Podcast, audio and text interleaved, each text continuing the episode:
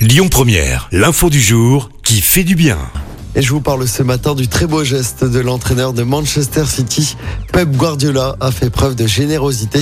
L'entraîneur catalan qui a mené son équipe à un triplé historique a décidé d'offrir sa prime de titre à des salariés du club, des réceptionnistes, des agents de sécurité ou encore des personnes chargées de la restauration.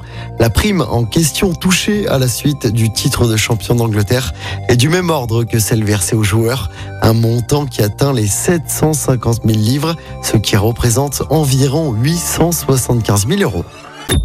Écoutez votre radio Lyon Première en direct sur l'application Lyon Première, lyonpremière.fr et bien sûr à Lyon sur 90.2 FM et en DAB+.